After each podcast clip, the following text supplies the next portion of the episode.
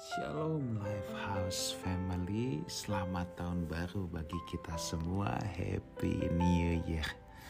Efesus 4 ayat yang ke-13 Sampai kita semua telah mencapai kesatuan iman dan pengetahuan yang benar tentang anak Allah Kedewasaan penuh dan tingkat pertumbuhan yang sesuai dengan kepenuhan Kristus Saudaraku yang saya kasihi ya, di tahun yang baru ini apa yang menjadi target kita saudara?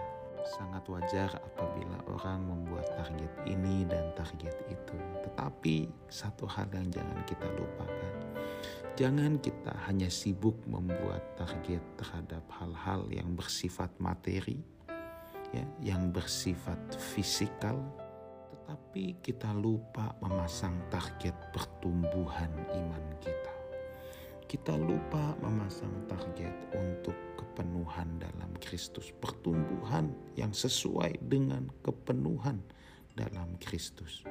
Ini sering kali kita lalai dan kita lupa. Kita perlu mengecek saudara ya. Kalau saudara punya anak masih kecil yang namanya masa pertumbuhan itu, kita akan rajin cek ke dokter untuk mengetahui apakah anak kita bertumbuh dengan sempurna atau tidak.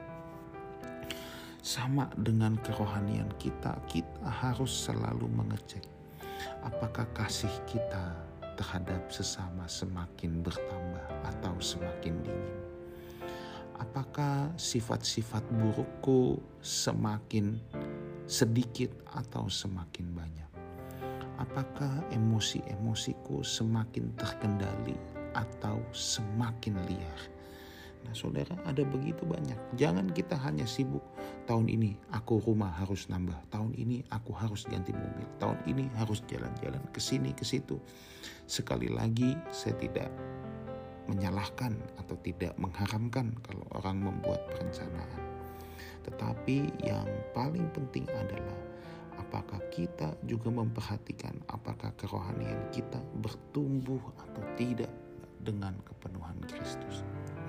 Ciri-ciri rohani yang bertumbuh dengan sehat adalah Efesus 4 ayat yang ke-15. Tetapi dengan teguh berpegang kepada kebenaran di dalam kasih, kita bertumbuh di dalam segala hal ke arah dia, Kristus yang adalah kepala.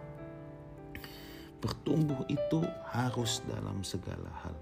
Kita tidak bisa hanya mau bertumbuh hanya pada satu titik saja ya dan yang lain kita tidak bertumbuh. Kita tidak bisa hanya menekankan pada satu titik, kemudian titik yang lain kita abaikan. Jelas itu bukanlah sebuah prinsip kebenaran firman Tuhan, saudara ya. Tetapi prinsip kebenaran firman Tuhan, pertumbuhan itu harus segala hal. Nah, caranya bagaimana supaya kita tidak hanya fokus pada area-area yang kita suka. Misalnya ada orang yang hatinya misi. Mau taunya cuma tentang penginjilan terus tapi nggak mau tahu tentang pengajaran dan lain sebagainya. Itu sebabnya Efesus 4 ayat 11 dikatakan ia memberikan baik rasul-rasul, nabi, pemberita Injil, gembala, dan pengajar. Kita harus disentuh oleh semua jawatan ini.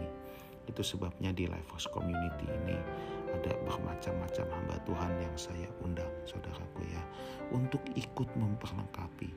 Kadangkala sesekali bisa aja ada orang yang berkata, Pastor, kenapa undang dia kayaknya kurang nih. Tetapi ketika si A bilang kurang, si B bisa merasa diberkati. Nah sebenarnya kita semua ini punya jawatan dalam Tuhan ya entah fungsi, ini bukan jabatan, tetapi fungsi. Entah fungsi kerasulan, fungsi kenabian, fungsi pemberita Injil, fungsi gembala, fungsi pengajar. Kalau dia kuatnya di fungsi pemberita Injil misalnya, pasti otomatis dengan khotbah-khotbah pastoral akan kurang tertarik. Nah, tetapi apakah itu boleh diabaikan? Tidak, saudara. Kita tetap harus disentuh, sekalipun fungsi kita apa pun, kita harus disentuh oleh kelima jawatan ini supaya apa? Supaya kerohanian kita bertumbuh dalam segala hal ke arah Dia, yaitu Kristus yang adalah kepala.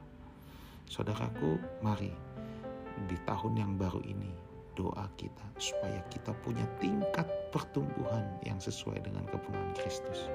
Yaitu apa? Bertumbuh dalam segala hal ke arah dia. Tuhan Yesus menyertai kita semua. Amin.